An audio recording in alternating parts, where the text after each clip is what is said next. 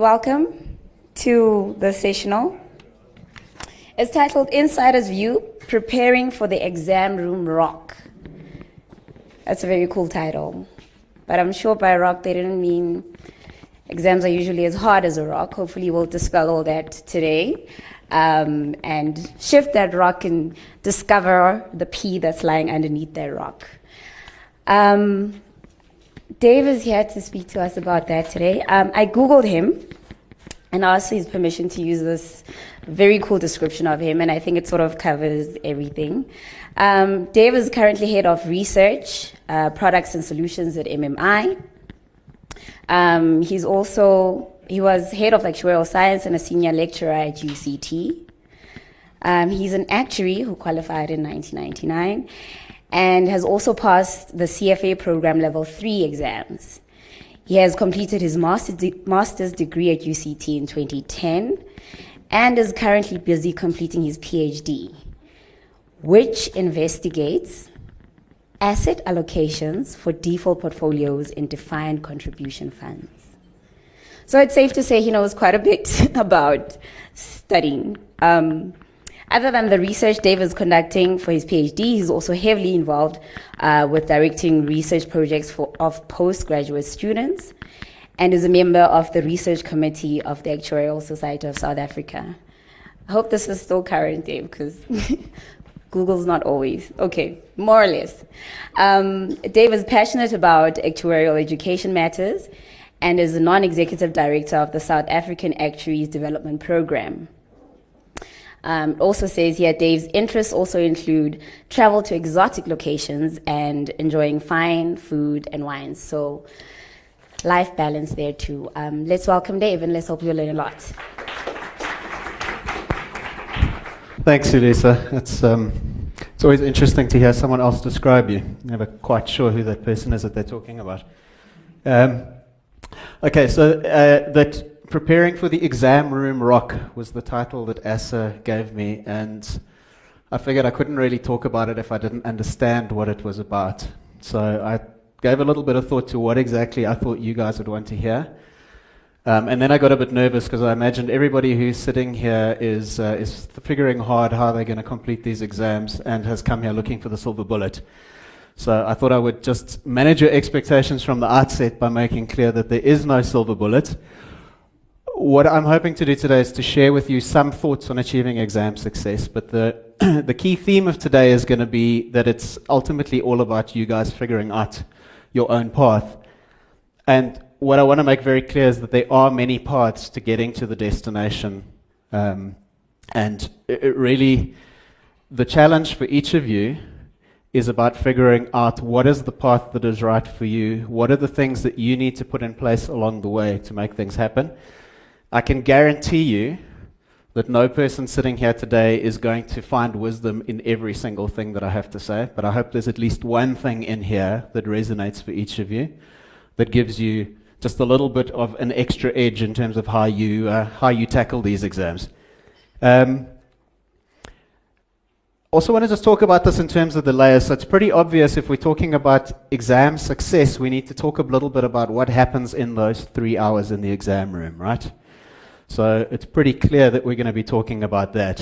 And it's also pretty clear to all of you guys that those three hours in the exam room is the culmination of a whole lot of hard work that's gone before, right? So we need to talk a little bit about your approach to studies. Um, what are the things that you need to think about? How can you be more successful in the way that you apply yourself in preparing for the exam? What's less clear, what, and what I think people spend less time talking about, and what I want to start by talking about today, is that all of this stuff happens within a context, which is basically the rest of your life. Right? You are not just the person who is sitting down, um, laboring through those, uh, those massive files uh, in the hopes of getting through an exam. You're also a person who has a whole lot of other aspects to your persona, all of these things that you've got to keep in balance. So I want to actually start from the outside in. So let's just talk a little bit about um, that context of your life and what are the sort of things that I think you need to think about, the questions that you need to ask yourself um, in order to. Is this thing still on or have, uh, have I lost you guys? Still gone. Okay. Um, what are the sorts of things that you need to, to think about, the questions you need to ask yourself before you can even start thinking about your study technique and your exam technique. And the first that I think most important of those comes down to your intrinsic motivation. Why is it that you are putting yourself through the hell that is qualification as an actuary? Right? And if you haven't spent any time grappling with this question, I strongly suggest that you do.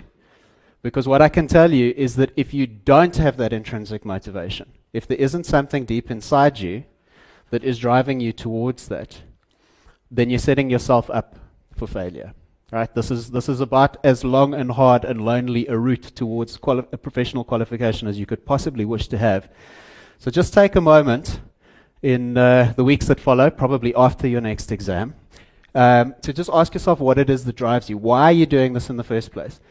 Do you have a very clear vision of where it is that you want to be three years, five years, ten years down the line? And is this route that you're walking now, this qualification as an actuary, is that necessary for you to, to get to where you want to be? If it's not, maybe you want to consider what the alternatives are. Does it help you get to, to, to where you want to be? Uh, are there other possibly better ways of getting to where you want to be? Right? Um, and importantly, uh, one of the the kind of key things that I've seen over and over again, and I'm talking mainly about my experience with undergraduates at university now. Um, what I see, where I see people setting themselves up for failure, is where that choice of actuarial science as a discipline is not something that's come from within, but it comes from perhaps family pressures, this recognition that you're good at maths, therefore you must qualify as an actuary. That's the kind of the, ob- the obvious route, right? So these are the questions you need to ask yourself. Are you clear on why you're doing what you're doing? And I would encourage all of you guys to take a moment to actually think through this. Um, and if you take a moment right now and you decide that it's not, well, you know, grab yourself a glass of wine, and because the rest of the the rest of uh, of today's talk is going to be aimed at those of you who have decided that this is something that you, um, this is a road that you you do want to walk. Um, and so, what, what can I tell you that is going to help you to, to walk along that? So, I just want you to think, first of all, about where the studies fit into your overall life balance and priorities. If you think about the, the dimensions of yourself, there are a whole host of them, right? Obviously, central, you've all recently emerged into the workplace. Um, work and career progression is going to be a major part of your identity, a major part of your life goals. Um, and obviously, allied with that is, oops, that is not what I expected to see. I don't quite know how I did that, and I'm sure I couldn't do it again if I tried, but uh, we're back where we want to be. Studying and qualifying is obviously another major dimension of, of, of yourself, right? And these are probably the two that you spend most of your waking hours thinking about. But don't forget that there are many other aspects that are equally important. There's your relationships with other people, your partner, your family, your friends, your social circle, right? And there's your relationship with yourself, your own sense of well-being. Um, included under this is, uh, you know, making sure that you get enough sleep, that uh, your diet and exercise are right, that if you are um, a religious person, that that side of your, uh, your, your personality is fulfilled. And the beautiful thing about Venn diagrams is that it, it reveals exactly how small is the sweet spot in all of that, right? Your goal as a human being is to make sure that you're operating in that sweet spot in the middle and that all of these aspects of yourself are in balance.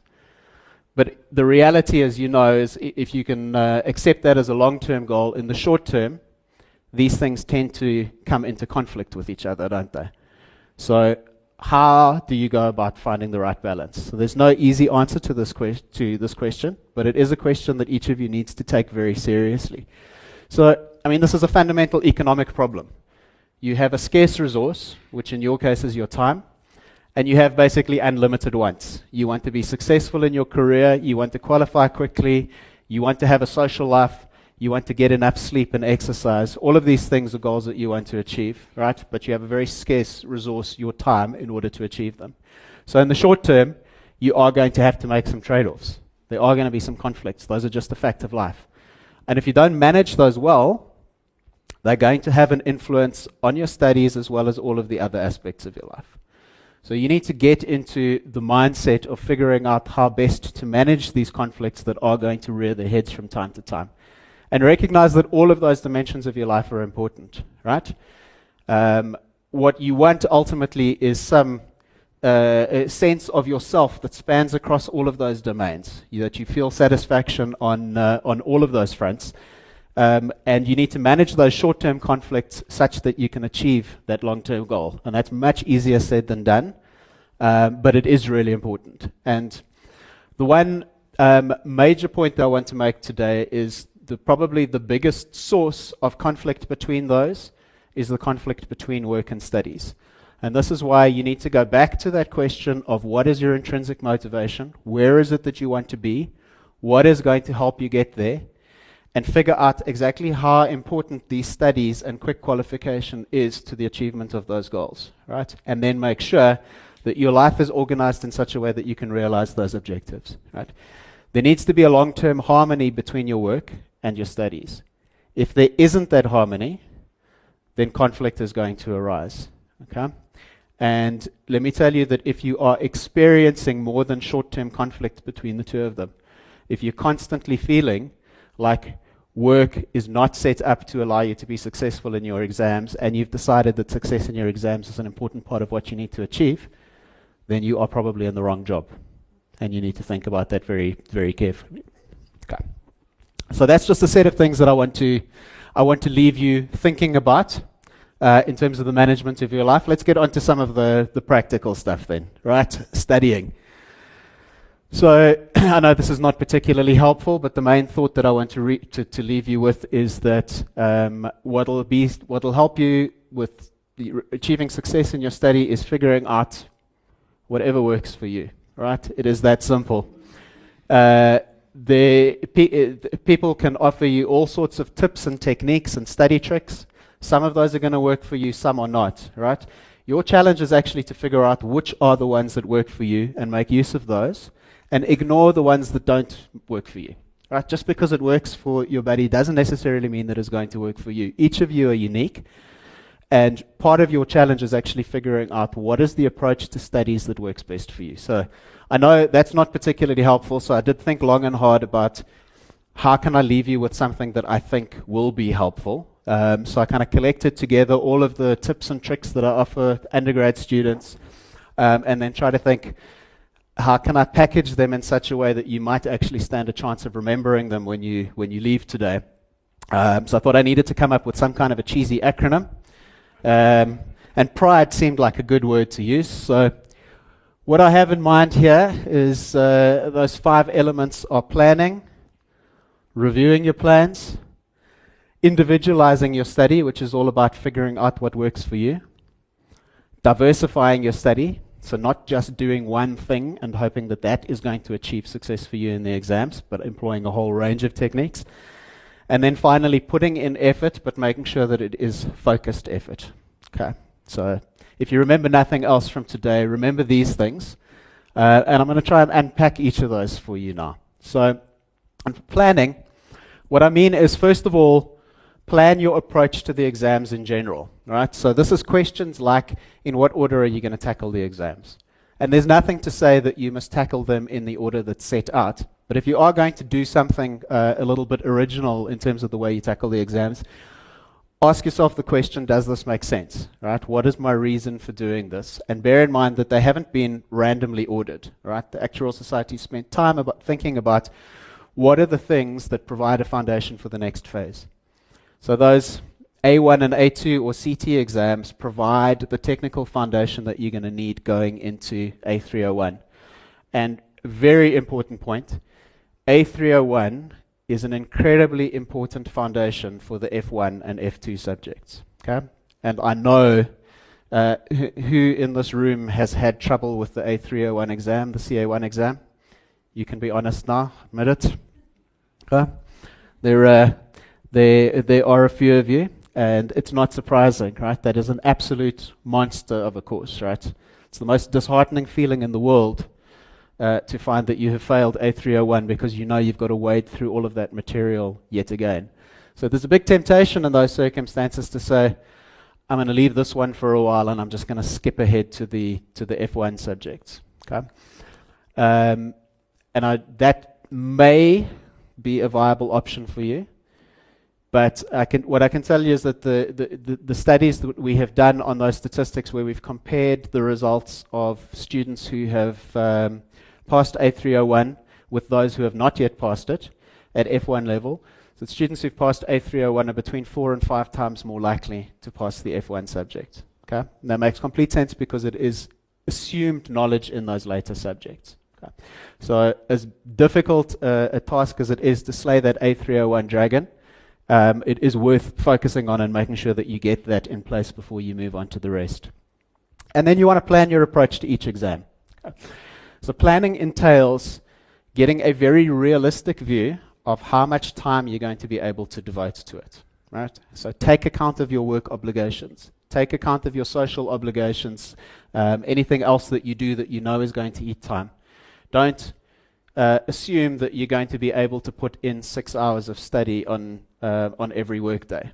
Realistically, we all know that's not going to work, right? So you need to figure out realistically how much time can you devote to it, and make sure that when you're planning, that you split your time between the two primary objectives of first of all storing the knowledge. So how do I get that knowledge off the page and into my head? And then how do I test my ability to apply it? Because that's what you, that's what you're going to be examined on, right? An exam day, the examiners are going to want to know not only have you acquired that knowledge, but are you actually able to apply it in practice? And the only way to test yourself, uh, the be- well, the best way to test your application of it is uh, is obviously doing past papers. Okay. Um, and then going along with this is have frequent reviews of that plan. So the brutal reality is, no matter how carefully you plan, life is going to get in the way. Okay? You are going to end up in a situation where you sit down and look at that plan um, and yeah, maybe there's one person sitting here who's not going to experience this next exam session, but I doubt it very much. I think we're probably all going to be in a situation where you look at that plan and realize that I have not achieved what I wanted to achieve. Okay. At that point in time, you can spend a lot of energy in kind of kicking yourself for what you have failed to achieve so far. Um, and just you've got to realize that that's a complete waste of time. Your focus has got to be on so okay, how do I adapt my plan now? Given what the time that's now available to me between now and the exam, what's the most effective use of it going forward? Okay, and that continual periodic reviewing of your plans uh, is the thing that is going to uh, going to keep you on course and make sure that you are doing at any point in time the best that you can with what you have available. Okay, then the individualization. I can't stress importantly enough how important it is to find what works for you. All right, so you need to find a study environment that is conducive to productivity. How many of you study with um, iPads or phones uh, somewhere close close at hand? You want to stop doing that stuff uh, as soon as you possibly can. Um, uh, those those distractions will be a killer right? But so you need to find a place that has uh, the quiet that you need, the ambience that you need, the light that you need, and the freedom from distractions that you need. You need to figure out what time of day works best for you.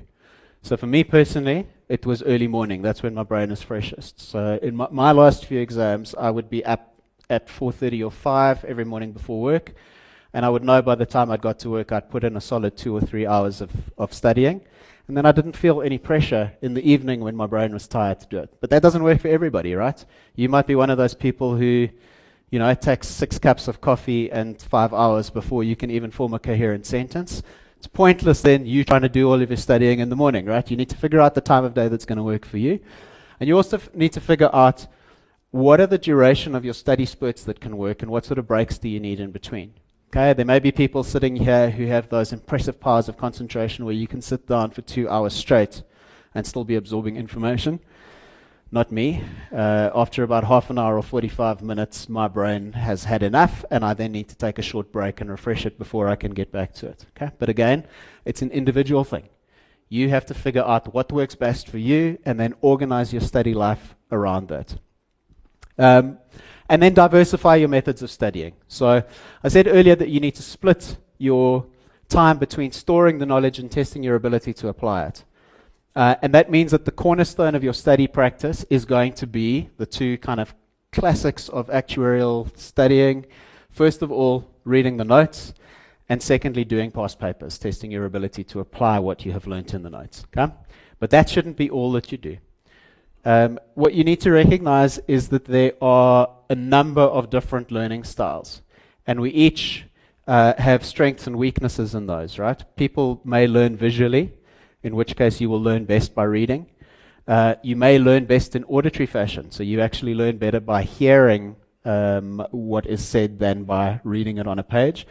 You may only acquire it by actual physical learning, by going and, and doing. So, an example with the technical exams, you know, it may be that you're not going to actually be able to absorb a particular mathematical technique by reading about it. You've actually got to go and take a problem and, fi- and figure it out for yourself and crunch through the numbers before you can actually master it. Okay? Again, figure out what works best for you. But it's not a case of picking one of those and using it exclusively. You actually need to broaden your, um, your study practice and use as many of those as you possibly can. Um, one of the biggest tips that I can offer um, is to supplement your solo efforts with group study. Uh, if you're in the lucky position that you're working with people or friends with people who are writing the same exam, figure out a way of getting into a room frequently with those people where you can have a group study session. Uh, so there's two main advantages of that. There's a, main, there's a major academic advantage in the sense that if I take any group of three or four of you who are studying the same thing and I put you around a table, your collective understanding of any aspect of the syllabus is going to be better than anyone's individual understanding.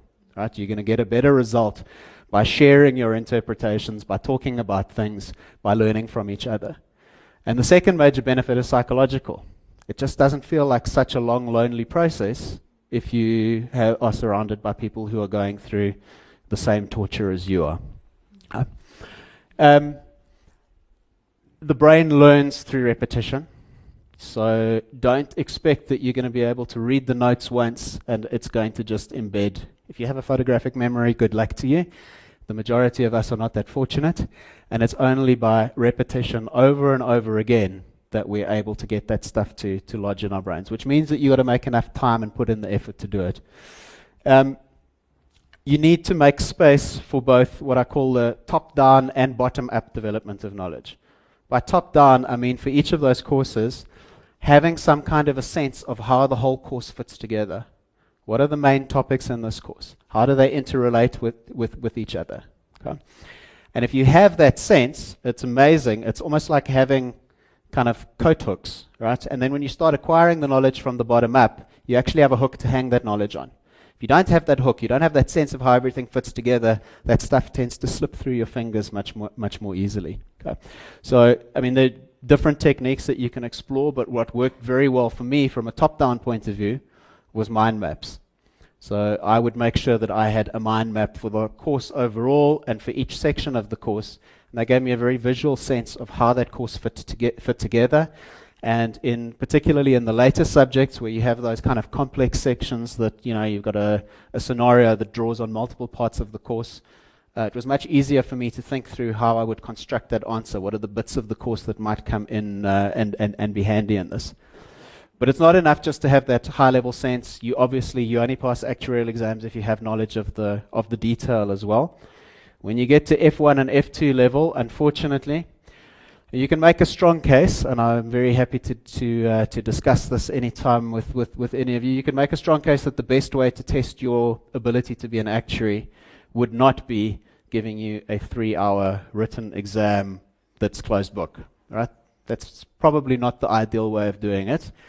Unfortunately for you and for me, that is the system that we're stuck with. And what that means is that you need to have that knowledge at your fingertips. So, again, from personal experience, the technique that worked really well for me, for me there was mnemonics.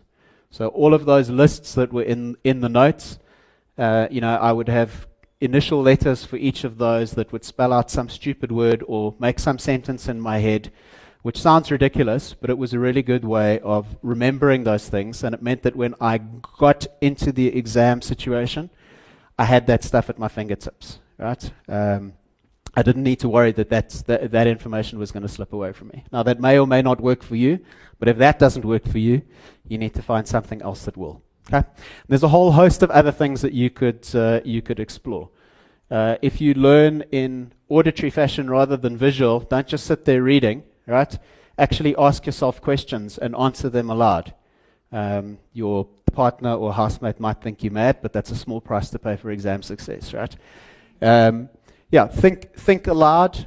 Don't just, uh, don't just keep it quiet. Uh, write summaries from memory. So you just read a chapter. Did you actually absorb what was in that chapter? Well, a good way to do that is to close your file and actually write for yourself a summary of what you've just learned. Go back to the chapter summary and see to what extent it tallies. What have you misunderstood? What have you missed out on? Um, you can employ, uh, employ flashcards. Um, and then, particularly when you get to F1 and F2 level, what's really important is that you read widely, right? Understand what is going on in uh, the world of financial services and the economy more broadly and always ask yourself the question how does what I'm learning relate to what I'm reading about? Is there some way I can make sense of this in terms of the theory that I'm learning from, uh, from the subject? Okay.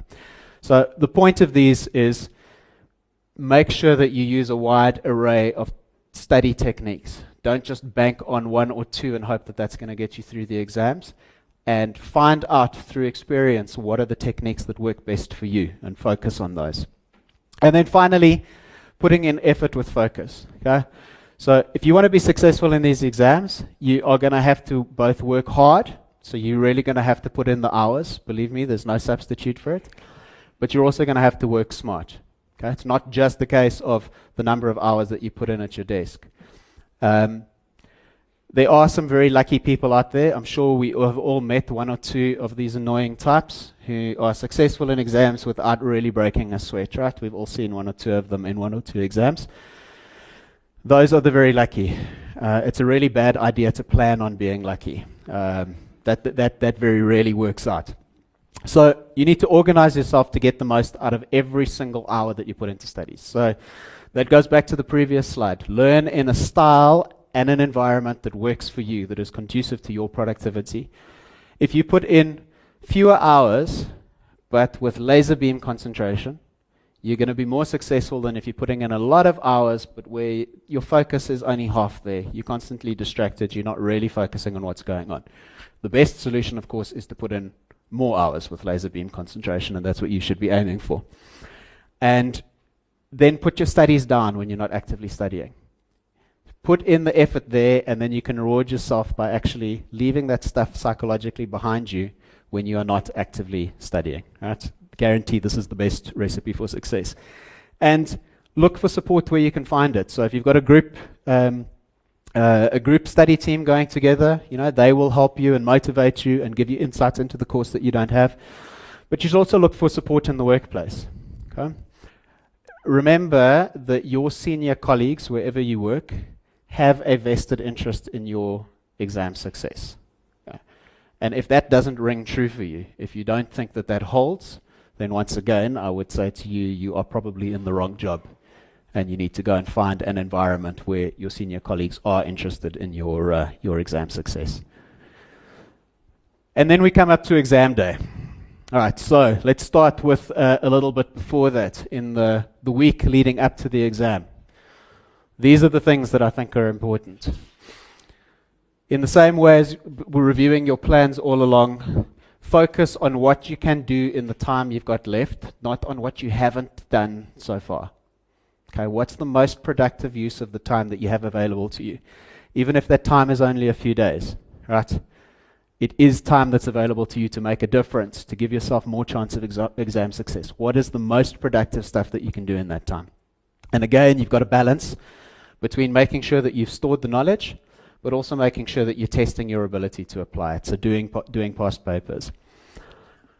Make sure that you don't burn yourself out, right? Especially not the day or the night before the exam. So there's a big tendency to panic the day before, to realize that you haven't done enough, to think that somehow in 24 hours you're going to be able to compensate for the three months where you haven't put in enough effort, right? And to then just go at it hard um, work yourself to the bone uh, in the hope that this is somehow going to carry you over the line. I guarantee you, in that circumstance, you are much better served by going over some summaries, trying to make sure that you have some some sense of the course, are able to apply some of that that knowledge, but just relaxing.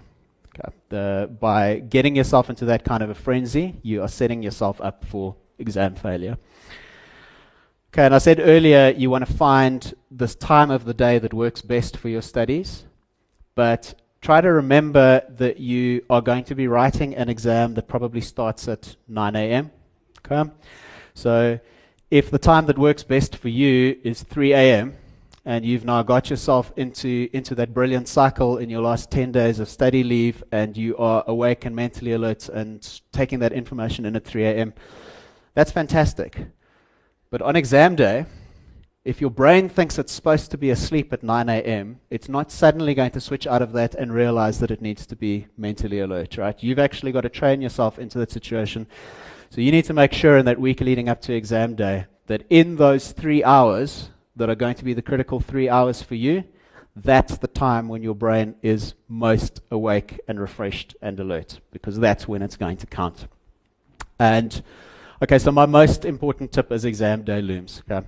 And, and genuinely, if you can only take one thing out of, of today, it would be this tip. I truly believe it is the most important piece of advice uh, that any actuarial student can receive.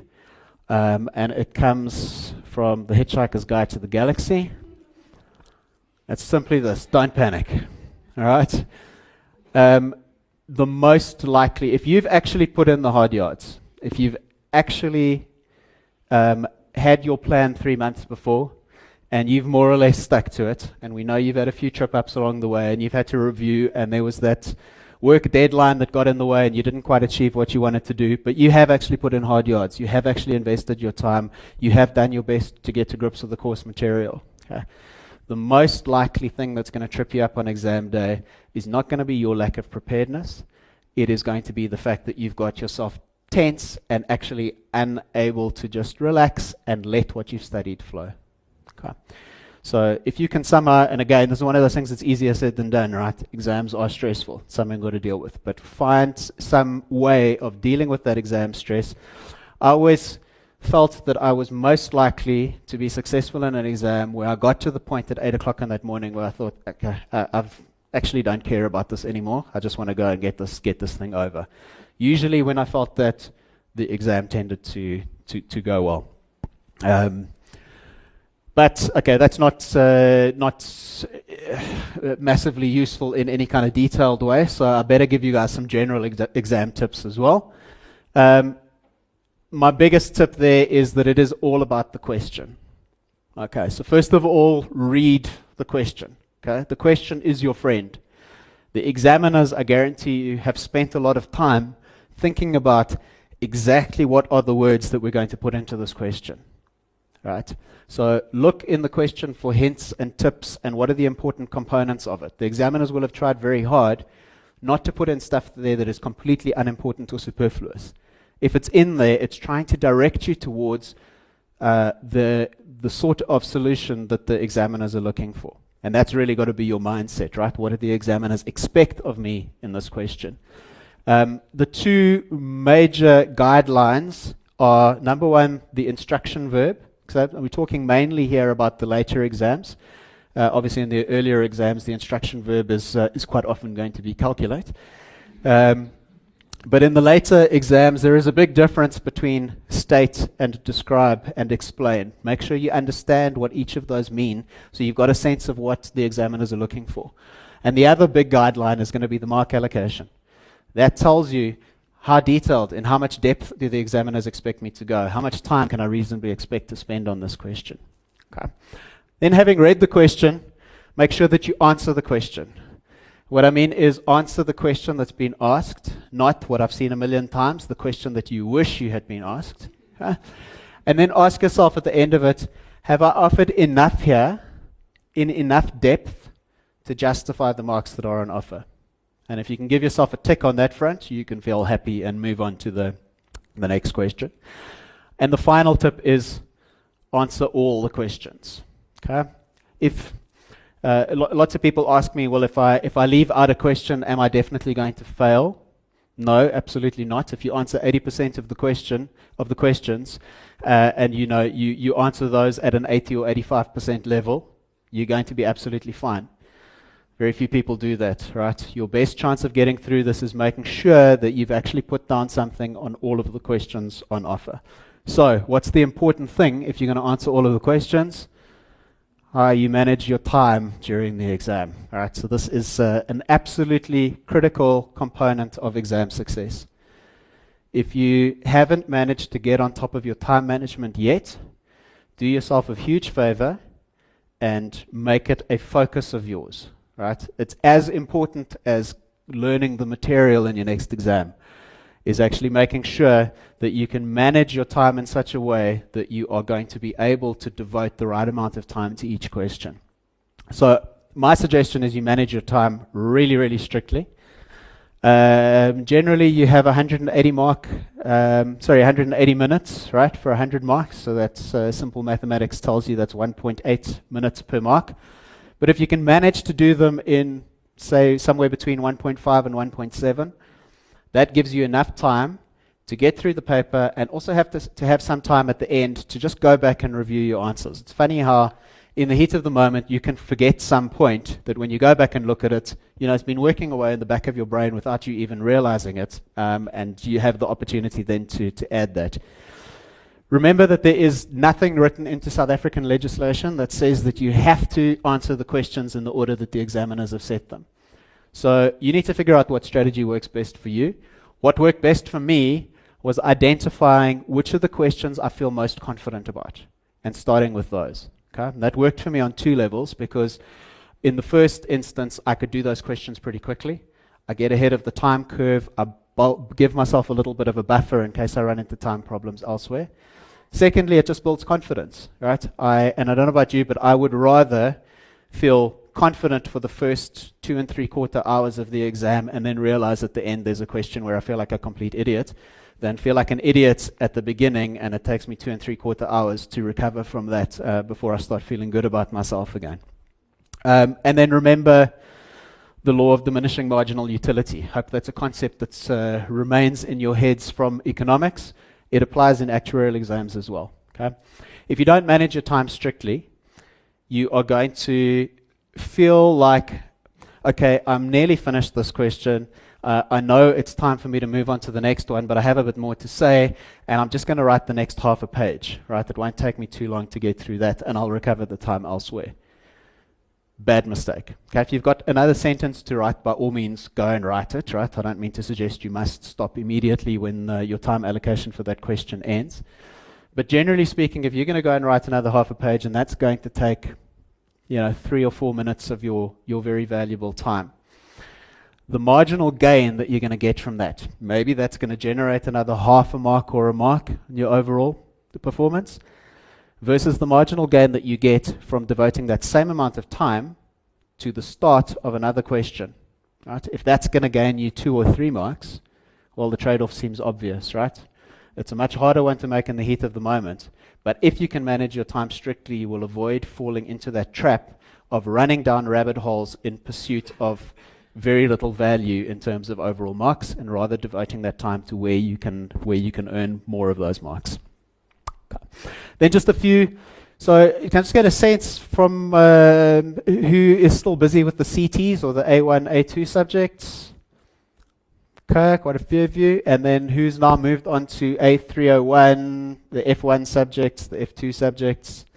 Okay, so about 40, 40, 60. So this is, as you know, there's quite a, a, a, fundamental change in approach here, right? Um, you, generally speaking, you're moving from these exams that are very mathematically focused into shock horror exams where you know there's actual words that you have to uh, have to use in your uh, in your responses. Um, so this there is a fundamental change in mindset um, that has to happen as part of this this transition. Uh, and one of the difficulties is that this now brings to the fore any language challenges, right? Uh, many of you sitting here uh, will not be first language English speakers, so it's that much more difficult. And even some of you who grew up speaking English, I know maths is really your first language, so English is kind of kind of a second language. Um, So this is going to be a challenge, right? And a, a, difficult challenge to overcome. So all I can offer is some general guidelines on how I think you can overcome those language challenges. And you are going to have to invest time and effort in order to do so. Uh, first of all, use the glossaries in the courses so that all of the terminology uh, is something that is familiar to you. Secondly, read as much and as widely as you can, right? The more that you get used to thinking about the subject matter and thinking about it in English, um, the easier it is going to be to deal with a similar sort of situation when you need to write those answers in English under exam conditions. Um, you can get friends and colleagues to review your attempts at past exam questions. Um, it's very tempting when you mark your own work to give yourself more credit than you probably do, right? So I think we've probably all fallen into this trap. You get much more honest feedback if you get someone else to read it. And you can say, look, uh, I know you think you've addressed the point in the, the model answers here, but frankly, I don't understand the sentence that you've written here. That's useful feedback, um, and you should get as much of it as you can um, and figure out what you need to do in order to improve that communication. Um, and secondly, when you do past papers, first of all, by the way, you don't need to, if you do a past paper, do that whole three hour paper in one sitting, right? It can be very useful practice just to take a couple of questions and to do those. You think about ra- running a marathon. You don't train for a marathon by going and running a marathon week after week, right? You tra- train in, in, uh, in shorter spurts. Um, so you can take a couple of questions, but when you do those, Make sure that you do them under exam conditions, so you give yourself the amount of time that you would have in the exam. In fact, it can be good practice even to give yourself slightly less time than that, and do them in full.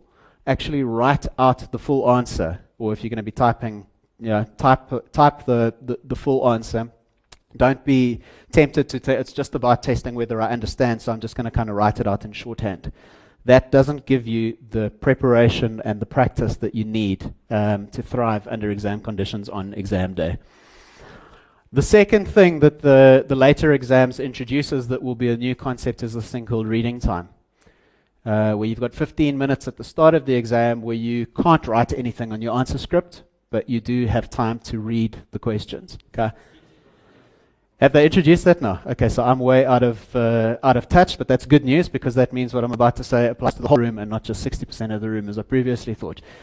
Um, if you think about your attempt at the exam as an assault on a mountain, right? You're going to scale Mount Everest now. That reading time is base camp. It's the time where you collect your thoughts and actually figure out this is the path that we're going to take up the mountain. Okay? It's incredibly valuable 15 minutes. Do not underestimate what a difference this can make to your chances of exam success. Use that time to read the questions. Use the time to highlight the key aspects in the questions. Underline or highlight just so that that stands out to you when you come back to actually answering that, that question later.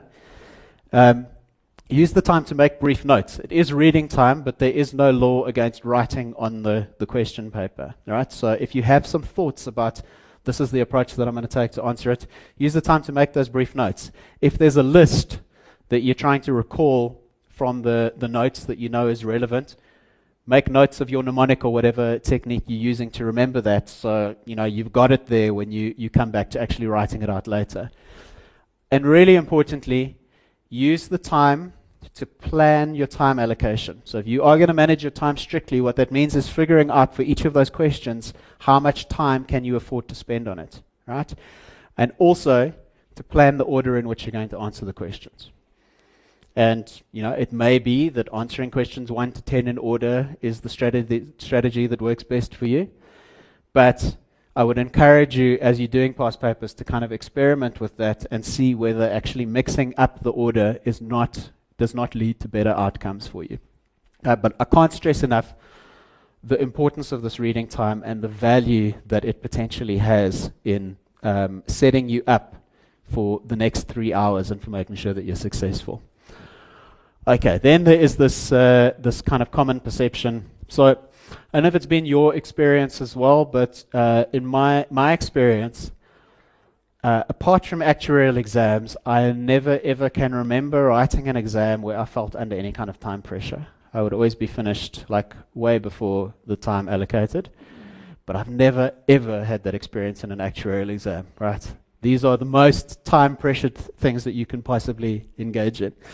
So there's a temptation here to think that there's three hours, right? I know I'm going to be under immense pressure. There's so much that I've got to actually communicate to the examiners.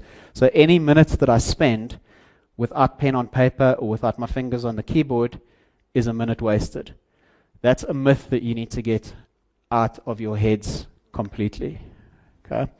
Um, some good general advice for life is um, to think a little bit more and talk a little bit less than you might, uh, might be naturally inclined. And this applies equally in actuarial exams. Right? Think a little bit more and write a little bit less than you would be naturally inclined. What you're going to find is if at the start of each of those questions, you take a minute to collect your thoughts, right? To think through what is the structure of my answer going to be. Okay, it's one thing if it's just the repetition of a bullet list, fine, go for it, get that out. But if this is one of those application type questions, and you need to think about, okay, how would I handle the situation in practice? What are the things I need to think about? You're going to be making a big mistake if you dive in immediately and start writing, because that answer is probably going to be haphazard. You're probably going to miss points. You're probably going to waffle in areas that are not going to get you any credit. If you just take that minute to think a little bit more about the structure of your answer, what are the important points to get across? What's relevant from the notes? What's not relevant? I guarantee you'll be much more focused you might you will find that you need to write a little bit less, but that actually the less that you write is probably worth more than what you would have written before.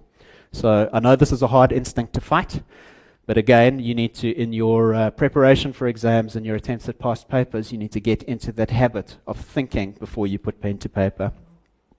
So, just finally, in conclusion, again, repeating my main theme that the challenge of these actuarial exams and the really diverse array of experiences that you are all going to go through in getting there means that you've really got to find your own path. Okay, you've got to you've got to figure out how to pilot your your own ship, or you're going to end up at some places that you uh, you really didn't want to be. But piloting your own ship doesn't mean that you have to fly completely solo. Okay, you don't need to face these challenges all alone along the way, there are going to be people who are going to offer you support, who are going to offer you help. Uh, you should not be shy in asking for help and support from people who can help you, and in asking for advice from people who've been there before. And what you'll find is that the vast majority of actuaries uh, remember the pain and torture of getting through these exams and will be only too willing to share their experiences, their thoughts, uh, and their help in, uh, in, in helping you get, uh, get through those exams. So that, ladies and gentlemen, uh, all, all, of my thoughts for today. If um, I think we're gonna we're gonna take some some questions, so we can chat more about this now. But if uh, if you want to get hold of me um, with any further questions at a later stage, my email addresses are down there. You're more than welcome to to email me with any questions that you have, uh, or indeed any suggestions for future ASSA discussions, things that you uh, that, that you think might be useful for, uh, for for students to hear anything of today that you want to unpack further. Thank you very much. Thanks a lot. If you have questions, I'll I'll bring this little gadget to you. Thanks, thanks so much. I think you mentioned the word plan about 23 times in your speech. I'm lying, I didn't count, but um, that's really what stood out for me. Uh, there's a saying that says, uh, "If you fail to plan, you plan to fail," and I think that's that's really true. Um, so, questions for the technical subjects. Would it be worthwhile doing the Q and A bank and the X series, or just rather go straight for the past papers? Like, do those In examine general? enough the difficulty of the past papers? I think that you look. There's no substitute for past papers. Okay, so the past papers are your best yardstick of the type of questions that you're likely to see on exam day. So if you have limited time, uh, then past papers would be my recommendation. But quite frankly, my general recommendation is to do as much as you possibly can. Um, so if you are planning three or four months in advance, right, what you should be aiming to do is Q&A bank questions, assignment questions, and past papers, right? The whole the whole shooting match. The more that you do, um, the the better off you're likely to be. But I just want to offer one word of caution there, particularly for the technical subjects, because I think this is a trap that people often get into. Um, it's actually it's a little more fun to do past papers than it is sometimes to study the theory. Okay, past papers are not a substitute for studying the theory. They're there to test your ability to apply it. Right? They're not there to help you to for, for you to learn it in the first place. Um, so you should resist the urge to just do past papers until you've actually bedded down the theory from the notes. And when you do those questions, right, uh, there's another natural tendency when you um, encounter difficulties with a particular question to just have a quick peek at the solution. Um, and then um, to convince yourself that, you know, actually in exam conditions you would have been fine, you would have remembered how to do that. Um, it's funny how we manage to delude ourselves on, the, on that point, but it, it's in those situations, it is worth your while to actually just persevere with that. Like stare at that thing until your forehead bleeds for a little bit, um, and when you you you finally can't uh, can't get through it, okay, sure, the solution is going to be be your friend, um, but make sure that you have done everything in your power to answer that question before you give in to that that temptation. That answer your question. Cool. Thank you so much for giving us this valuable knowledge. Um, I must say, I've been struggling to get through my exams, but I know it's also partly because I wasn't doing the right thing. Um, even though I had time to study, I probably was not focused and all the things that you've highlighted. I want to know, like, uh, some thoughts that I've been having. Is it advisable to maybe if you're not coping, to sort of like take a year off and just focus on the studies, get them out of the way? Would you? How would you actually uh, advise on that? And just on that as well, I've also been advised that with the latest subject, the experience that you get while you're working is also valuable in actually helping you through the exam. So if you can just um, give your views on those two points. Sure, with pleasure. So on the on the first question, whether it's advisable to you know take time off uh, in order to make sure of those exams, um, based on an ex- exhaustive sample of two people I know who've done that, um, both of them were successful. But unfortunately, I don't think I don't think I can give any generic advice there. It's uh, it's one of those things where you have to find your find your own path, right? Before you take that decision, I think you've got to ask yourself the question of why do I think I'm not successful in these exams, right? And I, I think to some extent you've answered your own question there, right? You said you've had the time to study. It's not work that's been getting in your way, um, it's been about your focus. So I would say before you, you know, give up your job and uh, and your income for a year, maybe you want to think about whether there are things um, that you could be doing differently in the way that you approach your studies um, that would allow you to be successful while still working. Um, on the second question, there's absolutely no doubt that um, having some working experience, particularly in the field in which you're studying, makes some difference at F1 and F2 level. Less so at F1 because it's more about the principles, and most of those are to be found in the course notes, right? So you're not going to be.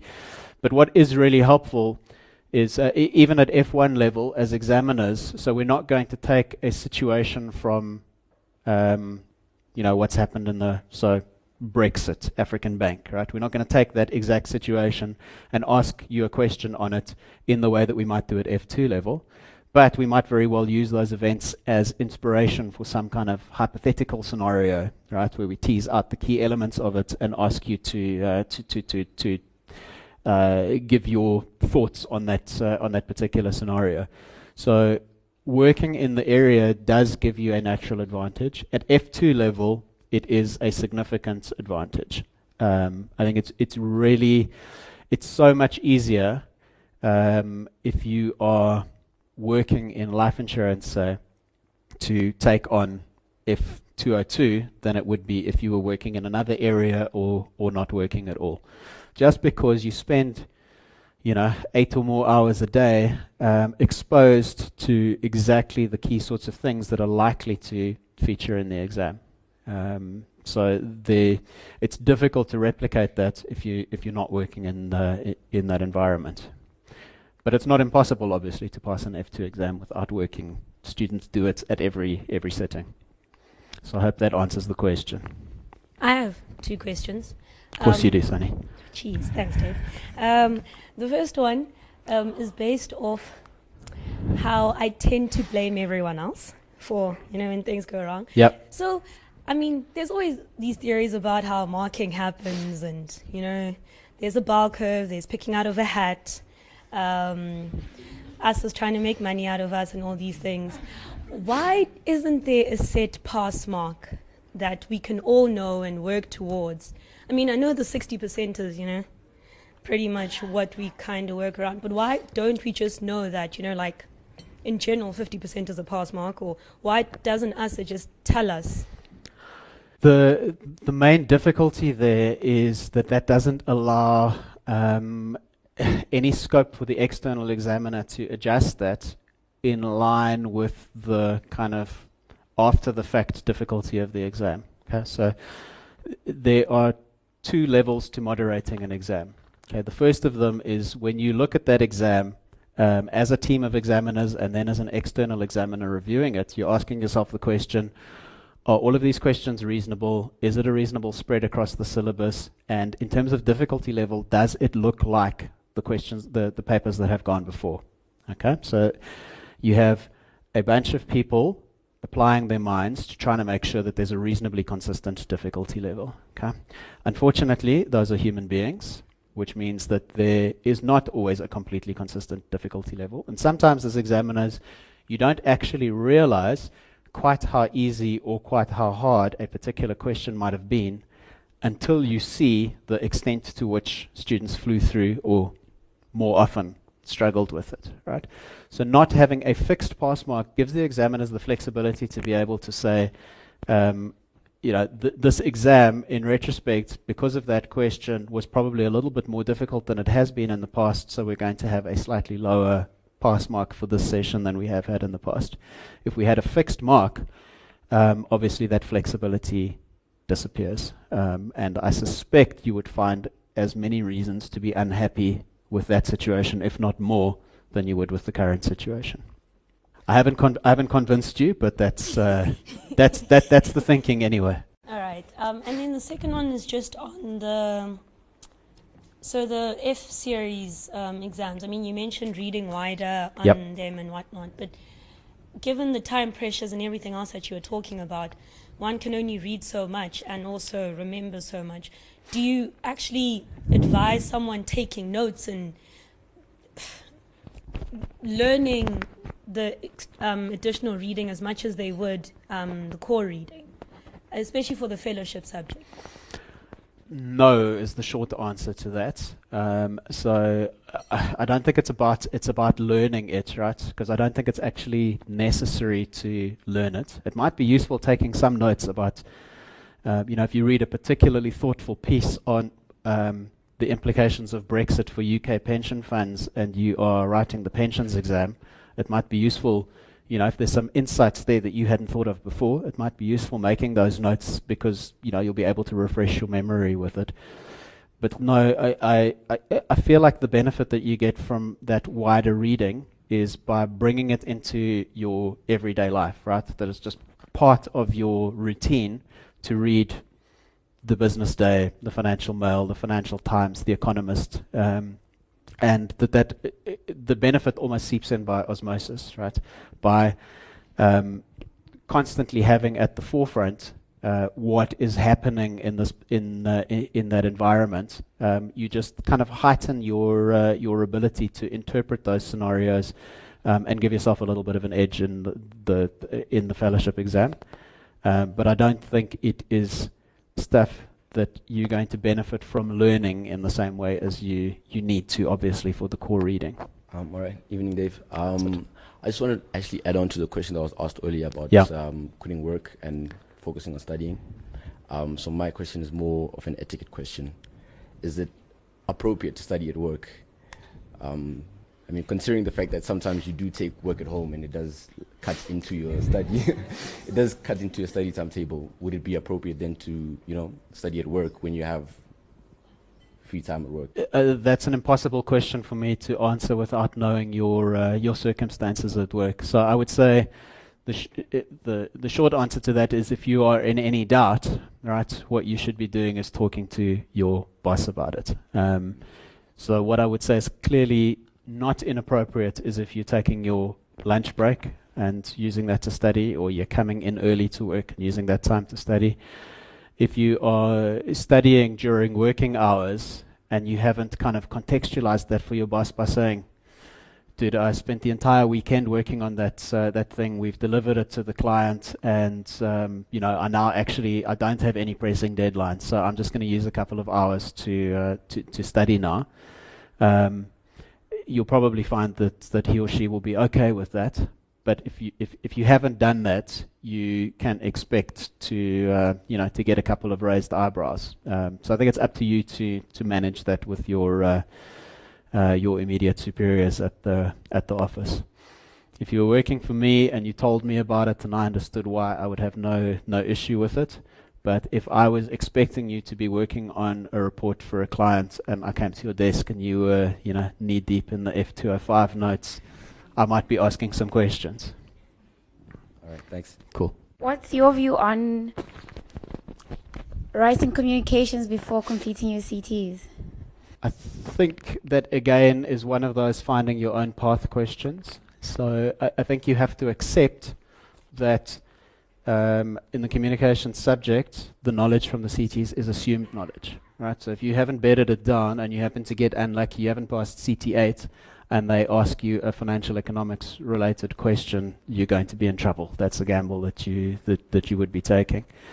Um, but having said that, uh, you know, the, I I wouldn't necessarily rule it out. Um, sometimes when you are struggling in the exams, what can help is just to have a break from what you've been doing. You know, so you've had a particular CT that you've now failed three times in a row. What might be helpful is actually taking a little bit of, br- of a break from that, whether that means taking a, an exam session off and kind of slowing down your, your, your pace and building a building a foundation for the next session, or doing something completely different. You know, taking on uh, communications in that session. Um, that's uh, that's up to you to decide. Um, so, I- I- as a general general rule, um, I would not advise it, but um, uh, you may find that there are individual circumstances in which uh, in which that makes sense. But convince yourself that there are good reasons for for you doing that. Sorry, I just have one question. Um, how important is it in choosing the um, which ST and fellowship subject you want to do, and also if you just if you see you struggling with this ST, how viable is it to change to a different ST versus just continue until you get it? you're gonna you're gonna be sick of me saying this by the end of the night, but that's one of those one of those individual things, right? But if you if you have struggled with a particular ST to the point where you are now so sick of it that you don't actually want to even see that material again, uh, well, you haven't set yourself up for much success in the next exam session, have you? Right? It might it might make sense for you to consider a change. By the same token, in making that change, you are you know throwing away the hard work that you've done in bedding down most of those those concepts. So um, I, I, would say before you decide to take that uh, that change of direction, ask yourself: Is it about the particular subject, right, or is it something about my approach to studies, my exam technique? Is there something that I can solve that is likely to lead to a much higher chance of success in this particular exam? Okay, because if you can do if you can do that, well, that's addressing the root cause, right? Whereas if that's the problem just switching to another ST is not necessarily going to solve it. So I think you've got to do the hard yards of introspection as to what exactly is going wrong before you can make an informed call on that. I'm busy with the, the F100s, um, and a lot of the time where I battle is I see a question, it's for 10 marks, and I get to 4 marks. Okay. Um, I've answered the question. Um, being consulting the person who I am, it's very much that's the answer. There's nothing else to it. How would you recommend sort of broadening those four marks to, to the 10 marks. Do you have any thoughts on that? Well, you are looking at a past paper where you have uh, the examiner's kind of model solution to work from, right? So uh, I think the first question you've got to ask yourself is are you missing out on depth? In other words, if you got the main points there, but you just actually haven't explained them in sufficient detail, right? You need to embellish more on what you've actually said. Or are you missing out on some points? Are there some aspects of the situation that the examiners regard as important that you have ignored or glossed over or not thought of? Um, and it's the, the you know the prescription for how to fix that is very different in either of those two two cases. In one case, in the first case, it's a i it's an exam technique issue, right? That is about this is ten marks. I've identified the main points, but now I need to figure out. Uh, this is a discuss question, um, and I have just given uh, you know kind of bullet point type highlights of it. I need to figure out how to say more about each of those such that it meets the the, dis- the discuss objective. In the second case, it may also be an exam technique thing, you know, uh, that you need to figure out how do you how do you think more broadly, how do you generate more points, or it may be just um, uh, uh, uh, that the the full set of knowledge from the notes isn't embedded, right? That you're missing out on some points that you should have made had you had all of the that knowledge in the notes at your at your fingertips. So I think that's the first question to ask yourself, and that'll that'll tell you how you go about fixing it. Uh, hi there. I'm still studying my CTs, and I have a problem with the list of calculators approved. Um, I see all the Casios are here from the beginning ones till now, and I'm a sharp user since Mhm. school and throughout my university life, and I've never been a problem with the sharp, the current sharp. The only sharp that's on here is the one that you can't even put a fraction a over b. It's that a copy r symbol b. Why is the sharp not here, and who can I plead my case to that there's nothing wrong with the sharp? Um, It's not the, this, the, the, the, the, I am so far removed from being able to help you on this one. It's uh, it's frightening. I know. The, prob- the uh, problem is that that's not an actuarial society rule, right? The fact that we, the, the, the CTs, we use the institute and faculty um, exam papers means that we have to follow their rules. So if you want to take it up, you're going to have to take it up with the Institute and Faculty of Actuaries, I'm afraid. Um, you can, you know, try and work that request through ASSA if, if you like. Um, but I would say that you'll, you will probably find that your energy is better spent on buying a new calculator and learning how to use it. Yeah. I, uh, I, I don't see much chance of success there. The institute and faculty will tell you that they have very good reasons. I'm sure they don't, but they have very good. They will tell you they have very good reasons, and they're not going to change it. Thank you. Sure. So I'm also still doing my CTs. And then I found that um, when you start working, you get told that you must spend more time on practicing past papers than actually going through the notes. But we all know from varsity that we actually spend more time studying the notes than actually practicing past papers. So I'd like to find out from you what would you say is um, a realistic time to leave off to practice past papers under normal and under stressed conditions. So 27 and a half hours. There's no, there's no, there's no answer to that question. Again, it's one you have to figure out for yourself. But the um, the key principle is that you are using those past papers to test your knowledge and your ability to apply that knowledge. So if you haven't first invested the time in understanding the theory, right, you should not be bothering with doing past papers yet. You've got to go back and bed down that foundation, right? Don't use it as a substitute for learning the material in the notes. That's got to be your first your first port of call. Sorry, I can't. Uh, I, sorry for the flippant answer, but I, I, I can't give you, um, you know, an exact time or a percentage of your time. But both of those are important. But the one, remember, is a foundation for the other. So that's the layer that you've got to build first. Is it advisable to do, say, four past question papers, or um, do them twice over, or do I mean, like, do eight past question papers, or do four twice? Would you would you repeat the past question paper? Is that I probably wouldn't repeat a past question paper in the same exam session um, unless there was a very good reason for it. So maybe it was the first one that I did, and I realized in retrospect that I was actually horribly unprepared, and I would have got 17% for it. And then it's a good yardstick, you know, six weeks later. If I repeat that, am I now in a much better position? Do I feel much better about the, the material that I've covered? Um, so, if it could be useful to you in that context, then I think it's worth considering. But otherwise, you'll probably get more value from looking at a at a different different paper. Oh, thanks. I think there was a question at the back there.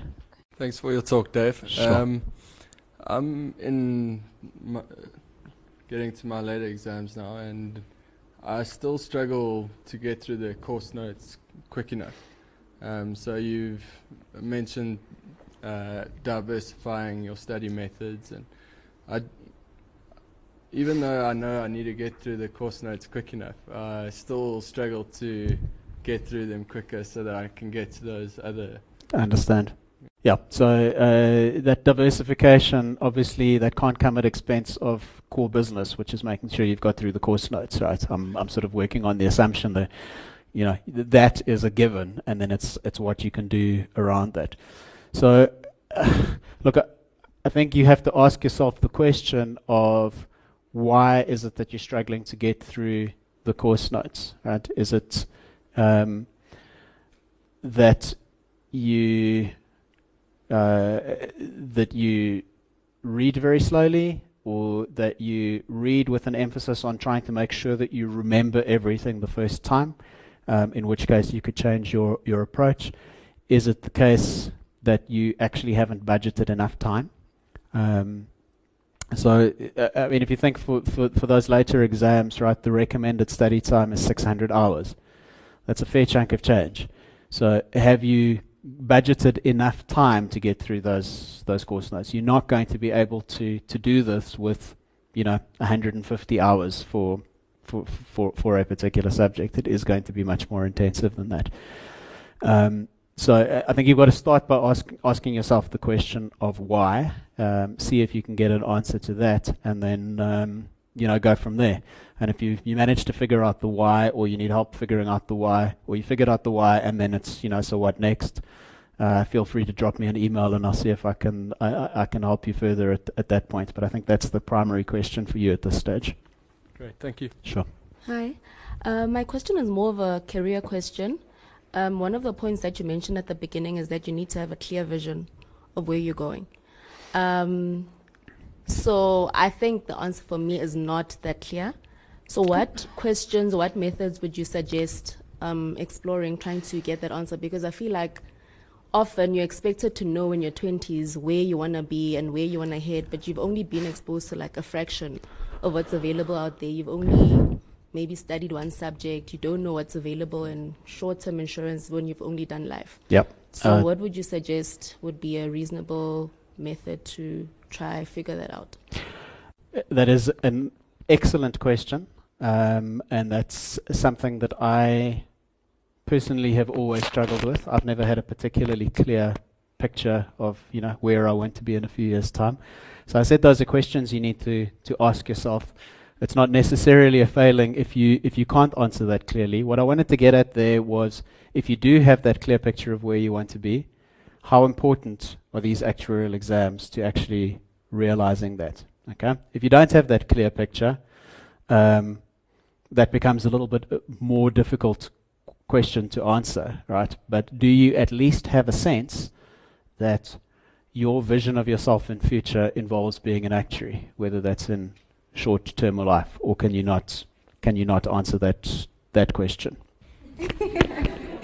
Yes, it does involve being an actuary, but I, I'm just not sure in what area or what field, or if I want to just be a qualified actuary but be more of a business professional, not really um, doing technical work. Okay. Yeah. Um, so if you at least have that clear vision that you want to be an actuary and you have the intrinsic motivation that you want to be an actuary, um, the main question is answered, right? So you, you that that motivation comes from within. You know that you you want to be an actuary, and the only way to get there is you've got to get through these exams, right? So you need to find the motivation uh, and find the right approach and technique that is going to get you through them.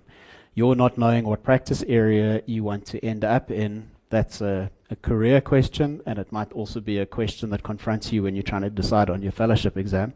But frankly, those are relatively minor compared to the, the fundamental question of is the road that I'm on the right road for me? That's the, that's the question that I want to make sure that everybody is asking themselves because it's not necessarily the case that because you went to university and got an actuarial science degree, because you are now working in an actuarial capacity for an actuarial employer, that you necessarily have to be an actuary or even that you necessarily want to be an actuary.